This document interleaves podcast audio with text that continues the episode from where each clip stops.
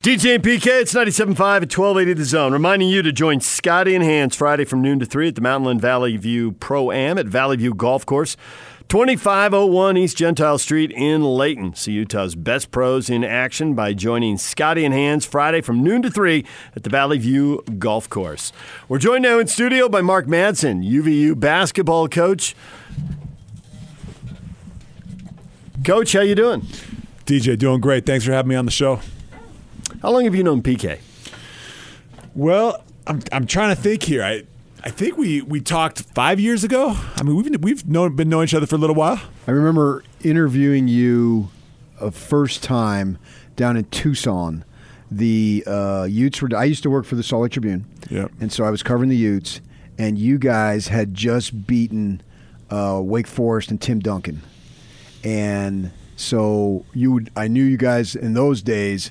Unlike today with the the whatever they call them, the, not the quads, what do they call them, D J, when they they set teams up, but they're not necessarily in the same bracket in the N C double A tournament. And yep. uh, Pods. Pods, there you go, thank you. And so I knew that you guys would be playing if the Utes were going to win that game. So after the game, because you guys played first, I went in the locker room and talked to you uh, about... Uh, you know, obviously we knew you were L D S, and when I, when I first got here, I, I worked at the Daily Breeze, you might be familiar with, down in the South Bay right. in California. Yeah. And uh, so I got up here in ninety-three, and I started getting these faxes in the fall of ninety-three, is why isn't B Y U offering or recruiting Mark Madsen hard enough? And I had no idea who Mark Madsen was. And I don't know who was sending me these facts. What year, what year did you graduate high school? ninety-four ninety-four, yeah. Right. So yeah. It would have been the, the fall of your senior year. Right. right. Well, then that was my introduction to Mark Madsen. And then years later, you're on that team. It's going to go to the Final Four, and you're one of the players, one of the best players on the team. So I sat down with an, an interview. I did, did an interview with you then.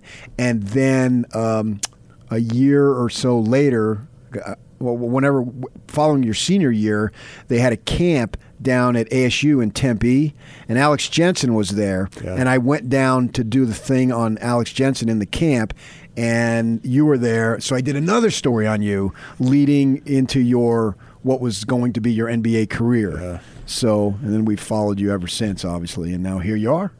Man, time flies. Yeah, I, I, I'm still recovering from, uh, you, you know, we actually played against University of Utah in the Sweet sixteen. Yeah. The, the, uh, I think two years before our Final Four.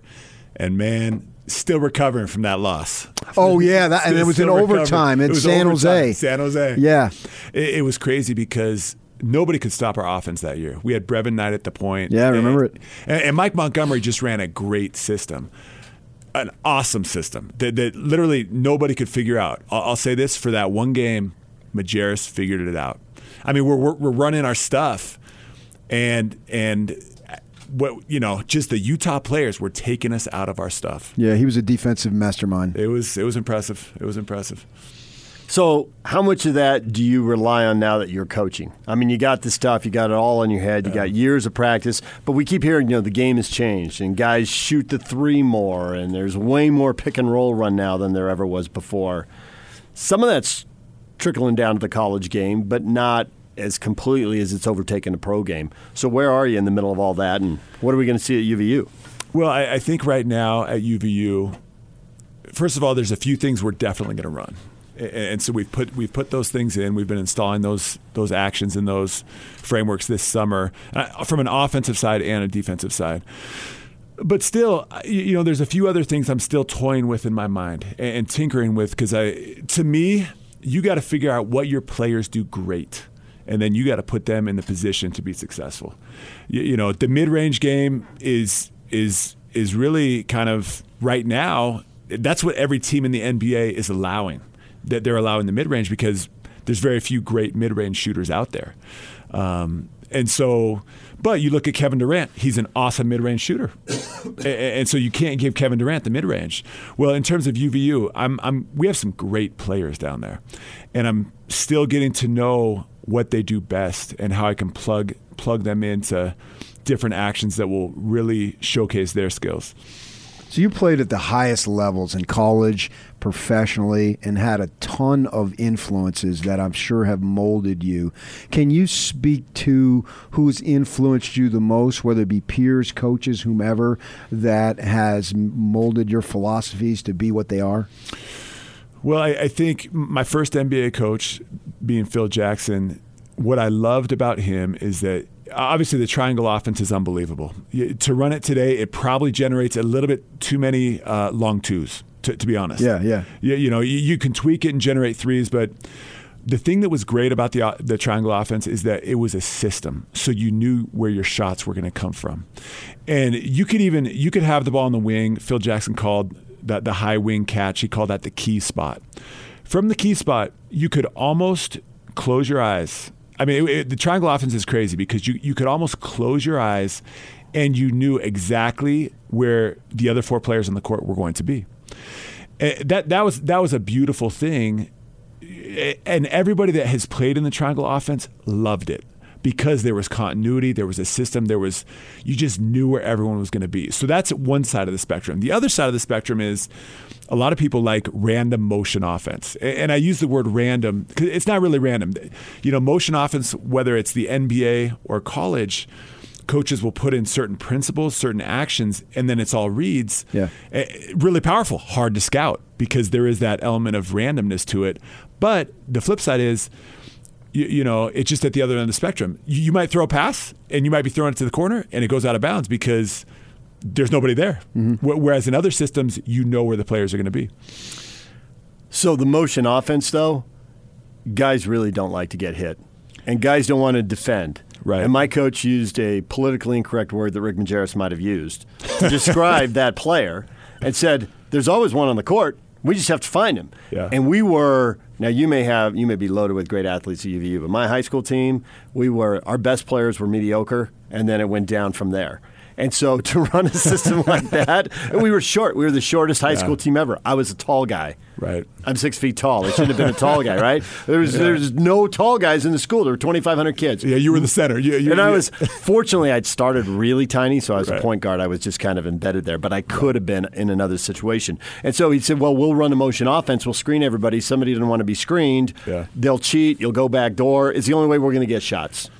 Well, I think I think there's a lot of positive things about the yeah. motion offense. You know, we're we're not going to run a steady diet of motion. I, I don't know. I, I don't know how to teach motion very well because I've never. I've you never, didn't have to run it. I, I didn't yeah. have to run it. Yeah. I've never coached it. I've never. I've never been through it. But but that being said, there are certain aspects of motion that we will look at, but but we're not going to run it. You know, eighty, ninety percent of the time. But that that concept that people don't want to be screened, I think, is why the pick and roll is taken off because it's a similar deal. You can find the worst matchup. Guys don't want to get hit. You can flow from one pick and roll into another pick and roll. So it kind of gets rid of the worst of the motion and gets guys threes.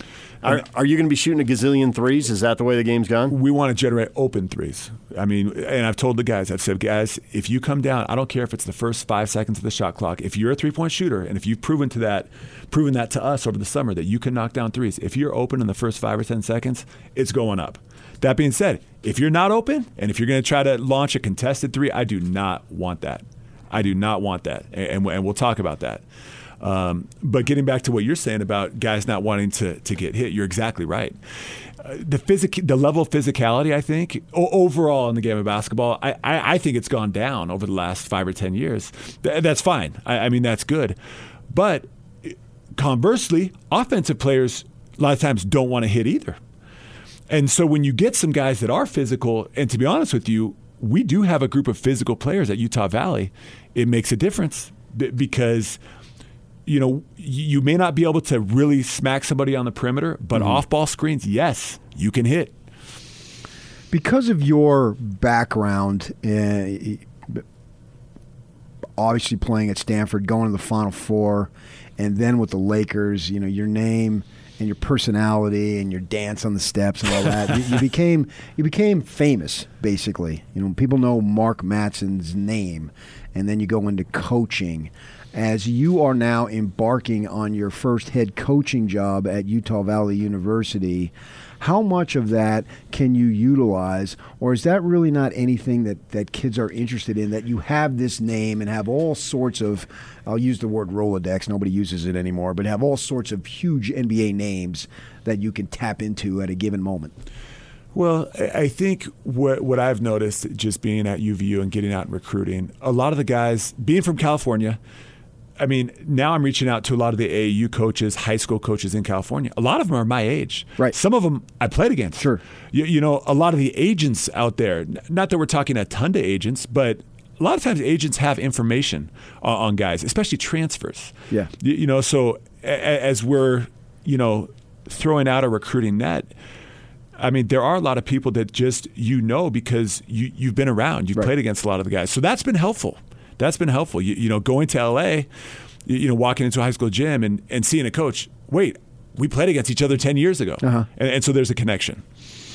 So how hard is the recruiting deal? Because your background is so professional-oriented. Yeah. And now recruiting, I mean, we hear from coaches all the time, recruiting's ninety percent of the deal. Yeah. It's like picking teams at recess. You know, if you pick the best players, you can run whatever system you want. You got the best players.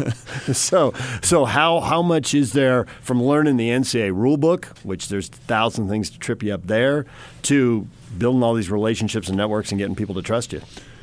Well, it's funny. When I was in the N B A, people would talk about the college game, and everyone would say, hey, the one thing about college, in college, you spend eighty percent of your time doing things that are not directly X's and O's. And I thought to myself, that that, that can't be true. It can't be eighty percent. well, well, there was a week in June when we were gearing up for camp, and, and, and you know, we, we had a little bit of turnover. We had... Basically, we have five players coming back from last year's team, which means I need to go out and bring in at least ten new players, combination of walk-on scholarships. So I'm out recruiting. You know, we're getting our, our staff member to town, our staff members to town, and so we're doing so many things. I, I, I turned to my wife one day. I said, I said, honey, literally, I have not thought about X's and O's for two weeks because I've been so busy recruiting, doing academics, preparing for camp. And now, as the rest of the staff came into town, that changed. But but that's a challenge because in the N B A, you literally sit there, you're just doing X's and O's every single day. X's and O's and, and player relationships in the N B A. That, that's ninety-five percent of your time. You might do a golf tournament, you know, and, and go swing the clubs twice a year. But but that's it. But I actually like the college aspect because, you know, I enjoy talking to professors. I enjoy talking with parents, you, you know. I was in the shoes of a lot of these players that are in high school right now. I wanted to be recruited. I, I wanted to go to the school that was going to be the best fit for me. Um, and one thing that we're really trying to focus on at Utah Valley is player development, player development, player development. In the N B A, we had a trend where really at the Lakers, we were drafting nineteen-year-olds, sometimes eighteen-year-olds. And so we were working with with young players. And now at U V U, we're recruiting sixteen, seventeen, eighteen-year-olds. So so that piece has been a little bit consistent, working with young players, and I love it. So you say you love that, Mark, and that's obviously the road you've chosen. At what point in the arc when you're coaching in the N B A did you think college might be something that I would enjoy? Well, you know, truthfully, I love the N B A game because you're working with the best players in the world. Certainly. I mean, over the seven years, six or seven years with the Lakers, we coached Kobe Bryant, we coached LeBron. So there's something amazing about that. And we coached them. And but then you're sitting there, you really learn so much, conversely, from the players. Yeah, I mean, you learn so much. I'll never forget, we were we were getting ready to play the Portland Trailblazers, and we were talking about pick and roll coverage against Damian Lillard. And as a coaching staff, we had watched hours and hours and hours of film, and, and we had our ideas, and we and, and we were bouncing it off Rondo and LeBron, and and and they ha- had ideas also that, that that were different, that were different, and so we're we're sitting there debating with them, talking about the pros and cons, and it's just it's it's beautiful when you can ask the players what they think, you, you know, but but that's just so interesting to me that here you have a staff, you, you know, so many years of experience, and, and look, the funny thing is, when Portland played the Warriors, you saw the same thing because uh-huh. after one of the games, all the Portland players were saying, why were we in a deep drop? Well, that that had been successful for Portland the entire season. and but I think that dialogue between players and coaches is the best. I think it's the best. Mark Madsen, U V U basketball coach, joining us. It's one thing to be in uh, in dialogue with LeBron. I mean, the guy's played forty-five thousand minutes, so that's just, I don't even know how many pick and rolls that guy's either right. either run or tried to defend. But when you're doing that with an eighteen or nineteen-year-old who, even if he's done it, hasn't done it at this level against better athletes, bigger, taller, longer, quicker guys, how similar is that? Well, I, I think the one thing that really translates is is the footwork piece of things. Um, what I tell our guys every day, I, I say, guys, th- the game is a beautiful game. If you can learn to improve your footwork, whether you're a point guard or, or a center, it makes the game so much easier. And just, you know, you're almost like a bricklayer, just just laying bricks, building a foundation, building a foundation, repetition, repetition. And so then when you get into a game, if you've if you've practiced the footwork, Steve Nash used to come out and he used to, you know, he used to talk to the younger point guards about how he felt, you know, some keys to coming off the pick and roll. And, and one simple thing, he said, guys, when you come off the pick and roll, take your left arm, grab your off your fellow big man's uh, uh, left leg, and, and and hold it there. And, and then he said, "Look at the, look at my defender. Is there any way my defender can fight through that when I basically form a vice grip with my big man's leg?" And he right. said, "No." And and how many point guards in the N B A even use that? Not everybody, because you sit there and you break down the film. Not every point guard uses that trick. So there's a, there's a lot of uh, tricks, techniques, and footwork that can make the game so much easier for young players. What do you think made you an N B A player? I was talking to a, a teammate of mine in Minnesota, Fred Hoiberg, who who was actually the head coach of the Bulls two years ago or last year. And I said, Fred, Mike Montgomery truly helped put me in the N B A. And, and Mike, Mike, and I, Mike and I battled on a couple of things during the four years, but but not much. Because what Mike Montgomery was great at is he would he would look at you as a player and he would say, okay, this player is is is good at X, Y, and Z. We are going to put him in positions where he does X, Y, and Z. So for me, he basically had me set a flex screen and then duck into the middle of the paint. And and, and my teammates, Mike Montgomery's system, I got the ball one foot away from the basket, and and that just that kind of taught me the importance of. Get the ball close to the rim and shoot it. It, it sounds so basic. Yeah. It sounds so basic. But then, on the on the flip side of the coin, in Minnesota, uh, I, yeah. I was I was there, and we threw it into Michael Olowokandi, who would who would always run to the block, and, and and you know I remember Sam Cassell, our point guard, said, Mike, the hardest thing in the N B A is to catch the ball a foot or two off the block with a man directly behind you and to try to score. It's the hardest thing to do.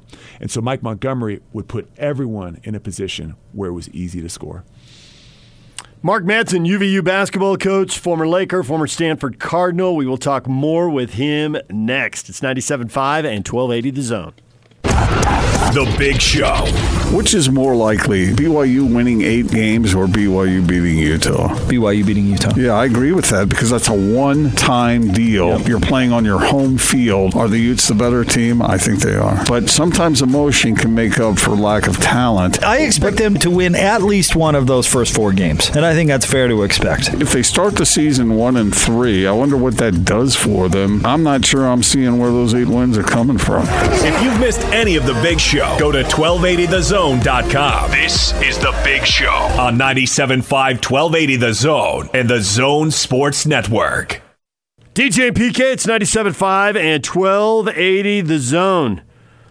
Check out the Tour of Utah podcast. Tune in to Tour of Utah. The podcast is at twelve eighty the zone dot com, and the podcast includes tips for how to train for the summer of cycling and where best to see the Tour of Utah in action. Mark Madsen, U V U basketball coach, joining us in studio. Um, you're the U V U coach, and you played in the N B A forever, so we got a million questions, a million stories, and you've interacted with really interesting people over time. Phil Jackson was hated here, mostly because his teams came in and won. His Bulls came in and won twice. His Lakers came in and knocked out in the uh, kind of Kobe, uh, Gasol, Lamar Odom era. Three times in four years they knocked the Jazz out. People got sick of listening to Phil Jackson. One Phil Jackson story. What is Phil like? What do people not know about Phil? You know, there's so many stories about Phil. I'm trying to figure out and they're all good. But but I'm just trying to figure out what I what I should say on the radio here. um, you, you know, I'll, I'll tell you this story about Phil. So my what year was this? My, my third year, the Lakers chose not to pick up my option. I, I had just had a phenomenal summer league, and Phil even said it. He called me and said, "Mark, you were unbelievable in summer league." And I'm thinking, pick up my option, pick up my option. There was no talk of the option. You know?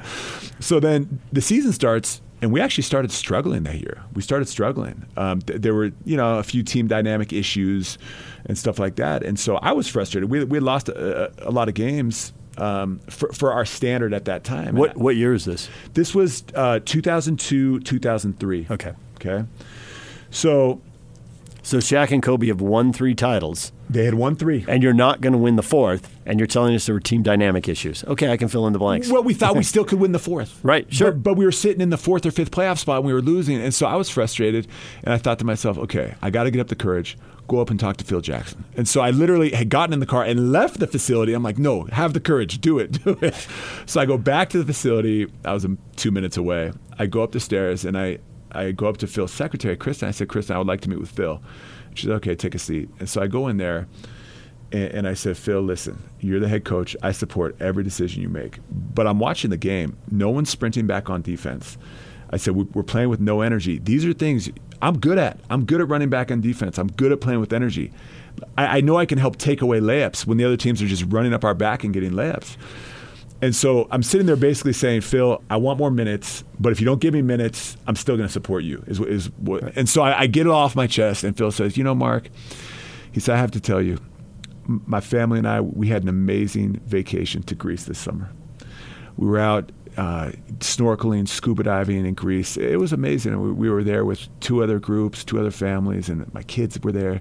Had a great time." So then I'm thinking, wait, I'm asking for minutes, and, I, and, I'm, and I'm hearing a story about Greece. Snorkeling in Greece. You, you know, but the Greece story went on for ten or fifteen minutes, and, and, and so I'm just listening. And, and, and the one thing about Phil, Phil is a master psychologist, so I don't know if he was testing me or what, but I, I enjoyed hearing about Greece, but I really wanted minutes. And so, and so then I'm thinking, okay, he must have heard what I said. I'm hearing what he says. It's probably time for me to leave. But at, but at the end, he just said, "I hear you on the minutes thing."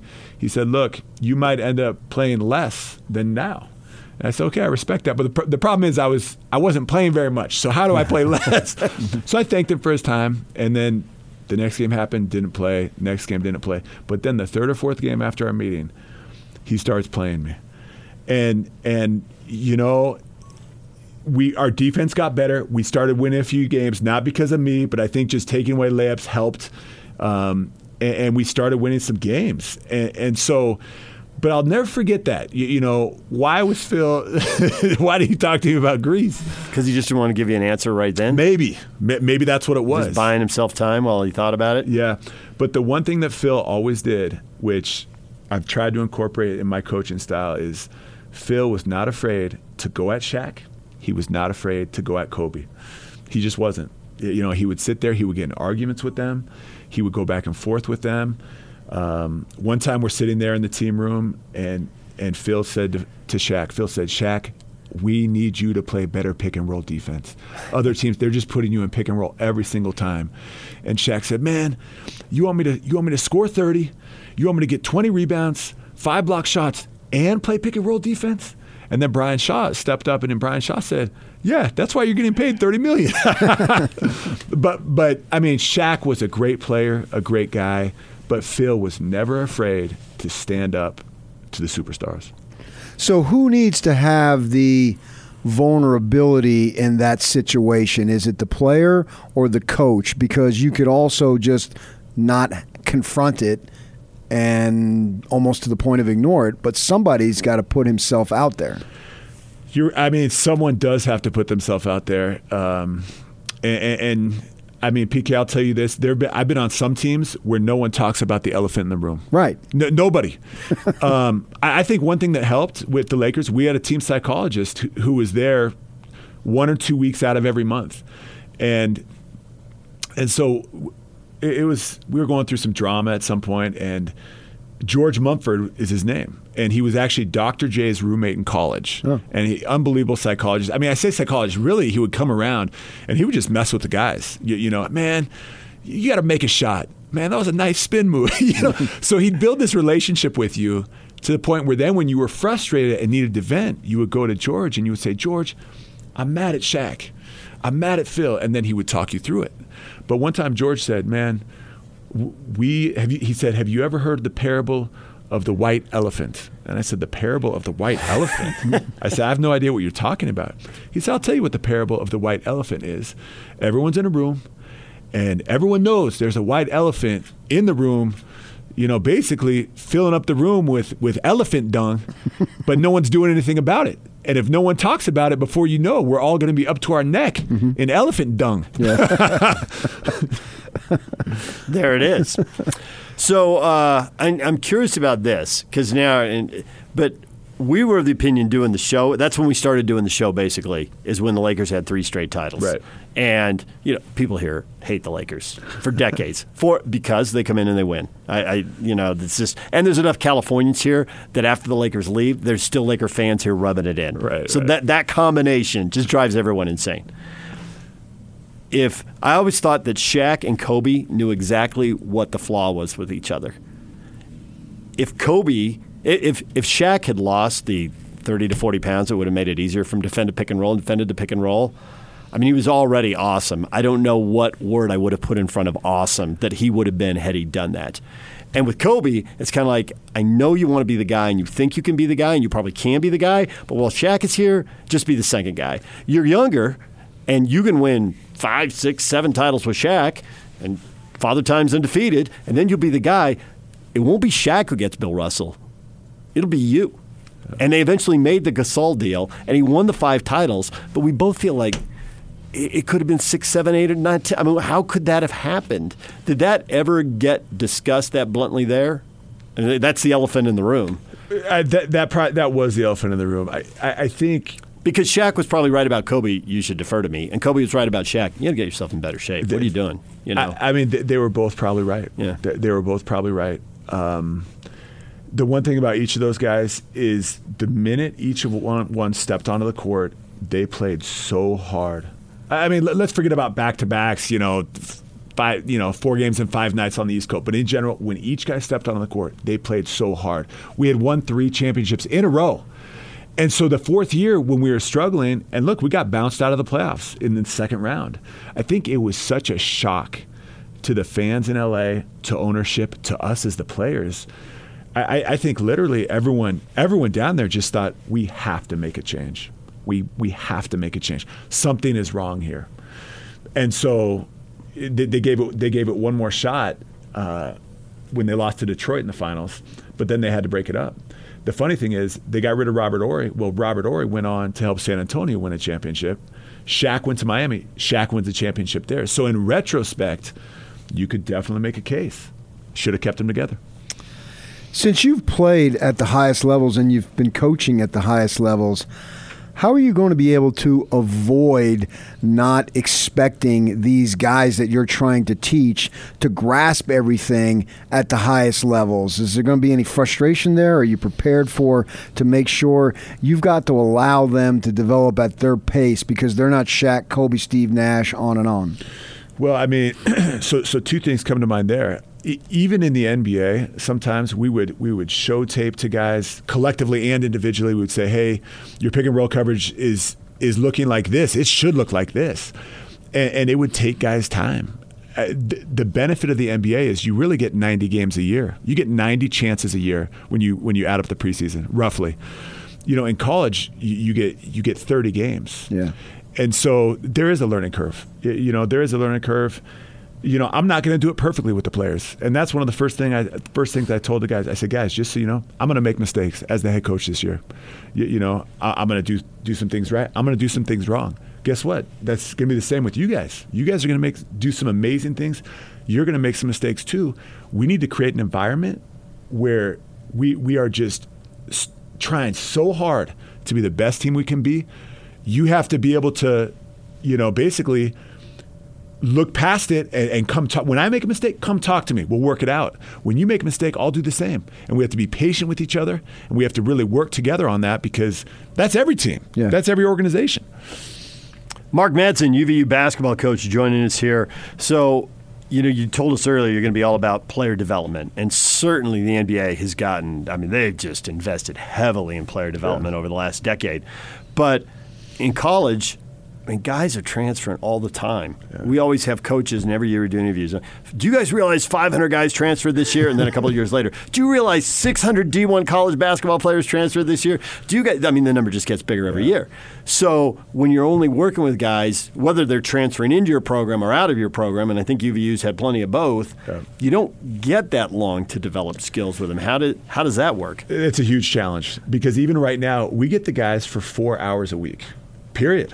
On the court. They get four hours in the weight room, four hours on the court, eight hours total, right? And, and the bottom line is, I'm not breaking the rules. I'm, I'm just not. I'm not going to do it. When, when I took the job at Utah Valley, the athletic director, Jared Sumption, the president, they said, "Guy," they, they said, whatever you do, we want you to be compliant. So I'm going to be compliant. But it's funny, because our compliance director, Adam Sanf, came in last week um, just to do a seminar on compliance. And and I said, I said, Adam, now, if a player initiates, if a player texts me and says, I want to come watch film with you right now, I said, does that count against the four hours? And I'm I'm I'm thinking he's going to say no. He said, absolutely, it counts against the four hours. And so luckily we hadn't gone over that week. But, uh, I mean, that's frustrating to me. That's frustrating, because if a player wants to get better, in theory, in the N B A, you can wa- you can sit there for two hours and watch tape with the player. But now what I have to do in college is I basically sit down and I just, we talk about it. We talk for a while. You know, just if a player initiates it, we can talk about anything, you know. Then when I open up that screen, if I've got twenty clips, I got to show them the twenty clips in five minutes, you know. And so you just have to, you have to compress it. We saw that Mark Pope had Rick Pitino show up, you know, a little name dropping. Who are you going to name drop? Well, I, I don't want to say it publicly right now, but I'm gonna I'm gonna reach out to a lot of people, and, and I'm gonna, you know, I've already put put a few things out to I, I, to a few people, and I said, hey, come to Utah, come to Utah Valley, stay at the house. You know, schedules schedules can be difficult for different people, but but we're gonna bring some people in, and I, I really want our players to learn from the best. You, you know, whether it's a former coach, a former player, um, I want them to have that opportunity. Is recruiting as brutal as we've heard? I haven't been told about coaches cheating since yesterday. uh, so there's there's in any job, there are things you like and dislike. For me, travel is something I don't love. My wife and I, we have a two-year-old. I love spending time with, with my wife and my son. So travel is something I do not like. Recruiting, conversations with, with young players and parents is something I really enjoy. It, it's just something I enjoy. Now, What the, the challenge for me is right now we're recruiting a lot of different people, because we have to, because they might choose somewhere else. So we can't just recruit one guy. So to the extent that I'm rec- that I'm recruiting ten or twenty or thirty guys, and if it if it takes too much time, you know, that that's a challenge, because really my biggest priority is our players in the program right now. That's my biggest priority. And so if I find myself spending too much time on the phone, you know, I, w- I want to spend the bulk of my time with our players in the program right now. All right, one more segment with Mark Madsen coming up next. The U V U basketball coach. Stay with us. It's ninety-seven point five and twelve eighty The Zone. Three, two, one, one, one. The countdown is back on the Zone Sports Network. It's the fifth annual College Football Top sixty and sixty. As we count you down to the start of the college football season, listen every day at one thirty as Hans and Scotty will announce another selection. I see you one, Bob. Leading up to the start of the twenty nineteen season, as voted on by the local media and you, the fans. It's the Top sixty and sixty, presented by Cypress Credit Union, the Southtown Auto Mall, and Master Electrical Service on ninety-seven point five, twelve eighty The Zone and the Zone Sports Network. D J and P K, it's ninety-seven point five at twelve eighty The Zone. Mark Madsen joined us in studio for an hour, third and final segment here. Just so you know, you're you're getting rave reviews on Twitter right now. The people, they want more, they want more. It's like, oh, he's got to go recruit. He's got to go watch film. He's got stuff to do. He can't talk to us forever. Um, what has been the biggest surprise? Because you spend your, I mean, you, you played college basketball at Stanford, obviously, and you were there when Stanford was really good. Uh, but then you're in the pros for so long. You come back to college. What's been the biggest transition, the biggest wow moment? Like, whoa, deep end of the pool. Didn't know that. Well... Okay, so uh, when I was coaching college at Stanford, um, you know, sometimes we would get a verbal commitment from, from a player, and, and, and they would say, uh, I asked my coach, I said, once you get a verbal, is it kind of done? He said, he said, in football, when a player gives a verbal, it's open season. Then all the other schools start recruiting that guy. But in, in, in college basketball, when a player gives a verbal commitment, all the other schools uh, back off. Well, That, remember, this is two thousand twelve thirteen, okay? So at that time, that was kind of – so, you know, we've signed, I think, six new players. And let me just put it this way. There have been – there's a situation where we sign somebody and other schools are calling the player, trying to get them to decommit. And so that's the first I've experienced that. And just, you know, ultimately, you know, still figuring out – how I'm going to deal with that, you know? Now, luckily, we, we, we retained the player, but – You know, do, do I do I call the other coach? Do I just let it go? Do I then start trying to, when when that school gets a commitment, do they poach them? Yeah, yeah, yeah. You know what I mean. So so anyway, that was a surprise, but not a big deal. I mean, things happen. So ultimately, in this world of athletics, which is obviously a business, you're going to be judged by wins and losses, and you know that. That's no big surprise. But you're a guy who is constantly learning and developing, you know, and having gone to Stanford, the second best academic institution in the conference behind the A S U, you know about you know about developing yourself. I like that, P K. I like that. You know about developing yourself intellectually. So how important is it for you, your guys? I mean, you, they're going to be your guys, and you already know this. To To develop them, they're going to we're going to judge them on basketball, but you're going to be with them all the time. How important is it for you to develop them as human beings? I, th- I think that's actually the most important thing. I mean, that that is the most important thing. I will. We will not be judged on that as a staff. We won't be judged on how much we develop the players as a human being, and that's okay. That's okay. But but to me, doing the right thing with our players. Really, really striving to be there for them as coaches, as mentors, as friends. That that is number one. That that is just point blank number one. Because you got advanced degrees, didn't you? I, I went back and got an M B A. Right. Yeah. Um, and you know, because you can blow out a knee.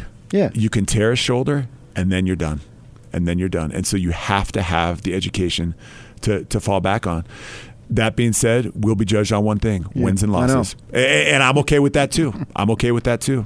We're, you know, they asked me when, when we did the introductory press conference, what is the goal? I'll be, I'll be very clear. The goal is make the N C double A tournament.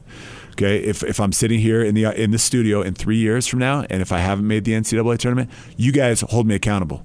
Hold me accountable. I, I, I want the media, the university president, our athletic director, hold me and my staff accountable on wins and losses, point blank.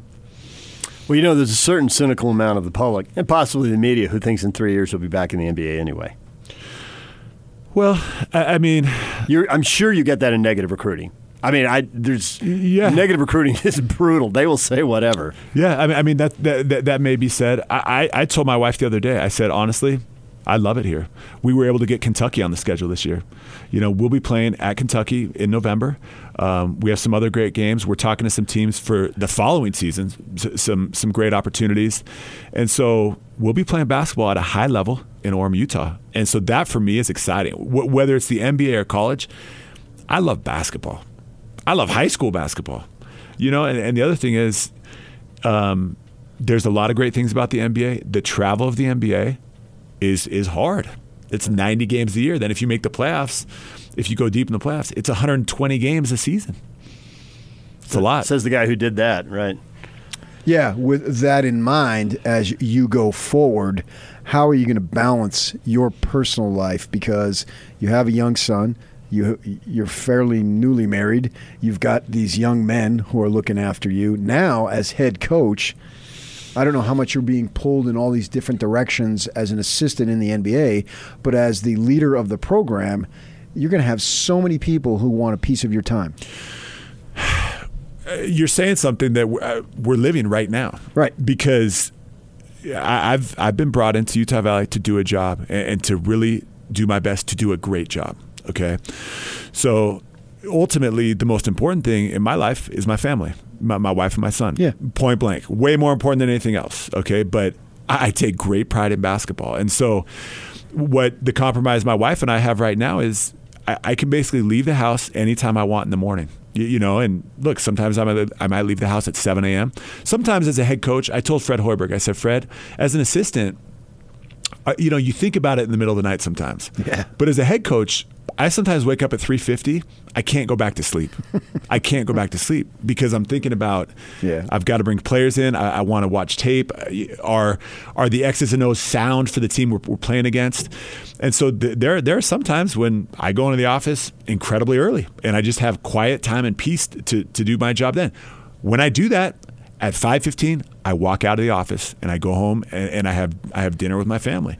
There have been some times when I can't. But but what I can't do is I can't go in at early in the morning and I and I can't I can't miss that time with my family because otherwise I won't see my son at all and, and I'm going to see my son each day.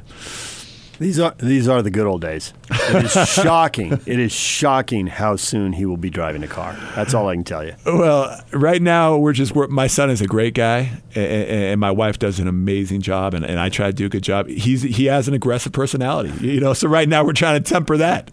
You know, he, he's either all charisma, all fun, or if he gets in a bad mood, I'm trying to tell him, hey, you need to take a deep breath and relax. You have a lot of family in this area, and I know you come from a huge family, if I remember correctly. And we've seen, like, Dave Rose, his brothers were way into the program. Kyle Whittingham, his entire extended family. Uh, how much do you anticipate it? And, and Kyle has built, a, a, which to his credit, it, it's, it's helped him in recruiting because he's built that family atmosphere, and the players sense it, and I think they're attracted to it. How much do you intend to involve your family, whether it's your in-laws or whomever it might be, your siblings or whoever was around, into your program? I, I want to involve them as much as possible. Now, that being said, I'm one of ten in my family. Yeah. Not everybody in my family likes basketball. Yeah, that's not. That's just the truth. I, I mean, everyone is very supportive of me, but I, I try to be supportive of them also. Um, I, I have a sister who's a great artist, you, you know, and and I, I have, you know, a brother who, who's a musician. So I, I, I want to try to support them. They've been great about supporting me, but in terms of getting the entire extended family at every game, that's probably not going to happen. You know, my sister. My sister has seven kids. I mean, she, she's got a busy life. I mean, her kids are doing great things. So, um, but there, that being said, there's going to be a lot of family support and a lot of extended family support at, at every in the program and at, at every game. Mark Madsen, U V U basketball coach, joining us here. You mentioned you're going to go play Kentucky. Uh, once upon a time, we knew a coach who was crazy enough to play Kentucky and Duke on consecutive days. You're not signing up for that, I assume. Not quite doing the back-to-back. Okay. Are, are you finding your name recognition Uh, and scheduling, is that helping? Well, here's here's what happened, you know. So, um, two two things. Number one, I, I you know just from being in the basketball world, I know a lot of other head coaches. Sure. You know, and so you're in touch. You're trying to figure out what scheduling works. So that's one thing. But then any any first time head coach, you know, gets hit up. You know, guys want to play him. You know, first-time head coach, other teams are thinking, hey, you know, maybe he won't be able to get his system in in, in time. Yeah, yeah. You know, so they're calling. You know, my first week, my phone's ringing. You know, and I'm thinking a lot of people want to play us. And then I'm realizing they're trying to – they're realizing this is a first-year coach. Will he be able to get his system in in time? So that's what they're thinking. Yeah, yeah, yeah. Roster in transition, right. too. There are all kinds of all kinds of things. You know, I went to a Utah-Utah State game there a couple of years ago, and it was an awesome atmosphere. The place was packed. It was a close game. Went right down to the wire. Place was going crazy. But there have been a lot of games where it's pretty empty there. And I know that they have been building apartments around there. You yeah. just have to drive down the freeway. You see that. And so maybe less of a commuter school, more an on-campus or even right next to campus kind of student yeah. body, which gives you a better chance to draw, to create an atmosphere which you know recruits want to play and is in front of, you know, they, they want to feel important. Right. So they want that gym to feel like, hey, this is a big deal. So how close are you to that, and how much help can you get from the school?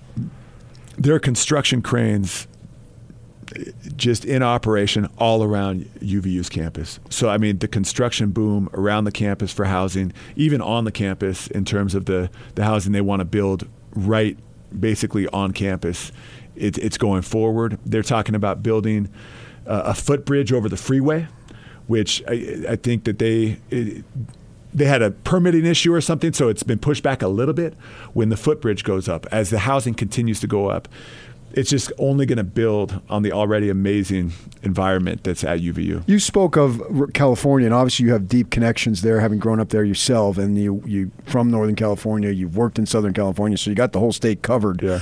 What uh, beyond that you think is going to be your recruiting bases? Well, I think so. I mean, we're looking at Vegas, California, uh, Phoenix, because they're in the conference. F- Phoenix, Phoenix is, is huge. We got to go up against Thunder Tan. Listen, are we going to see you at that game? Are we going to see you at the game, P K? I don't know which colors to wear, yeah, though. No, that's what I'm asking. That's what I'm asking. I don't want to get Thunder Tan. Dan Marley mad at me. Are you going to be like the, the president at the Army-Navy game? You're like one half one side, one half the other side, switch colors at halftime. I did attend Grand Canyon for a little bit. Mark and I were talking about that earlier this morning. That's right. Well, I, I mean, and, and so I hope to see you at that game, you, you know. But, uh, just in terms of, of what we're trying to build at Utah Valley, I'm excited. I'm, I, I could not be happier with, with the players we have in the program. We went out to the track yesterday morning at seven a.m. to, to run some four hundreds. I'm, I'm not a huge coach that wants to have the guys at the track a lot. I, I don't. But I told them, I said, guys, we're going out there once this summer, and we'll be out there this fall. We will be out there this fall, probably eight or ten times, because that's one thing Mike Montgomery did with us. And I can tell you right now, it helped me as a player. It helped me run faster in games. It helped my fitness. It helped me realize I can outrun other big guys. And so the work ethic that our guys are are showing is is unbelievable right now. Well, Mark, we appreciate an hour this morning. Usually I say to guests we appreciate a few minutes, but you gave us a few more than that, and you gave some uh, some good stories, and we'll be intrigued following you when you go to Rupp Arena and win. That'll be a big deal, right? That's right, See? D J. That's right. Exactly. All right. That's right. Well, thanks for coming in. We appreciate it. Thanks, D J. Appreciate it. Mark okay. Madsen, former Stanford Cardinal, former Laker, former Timberwolf. I kind of left that part out, didn't I? And now, the head coach at U V U. D J and P K, it's ninety-seven point five at twelve eighty The Zone.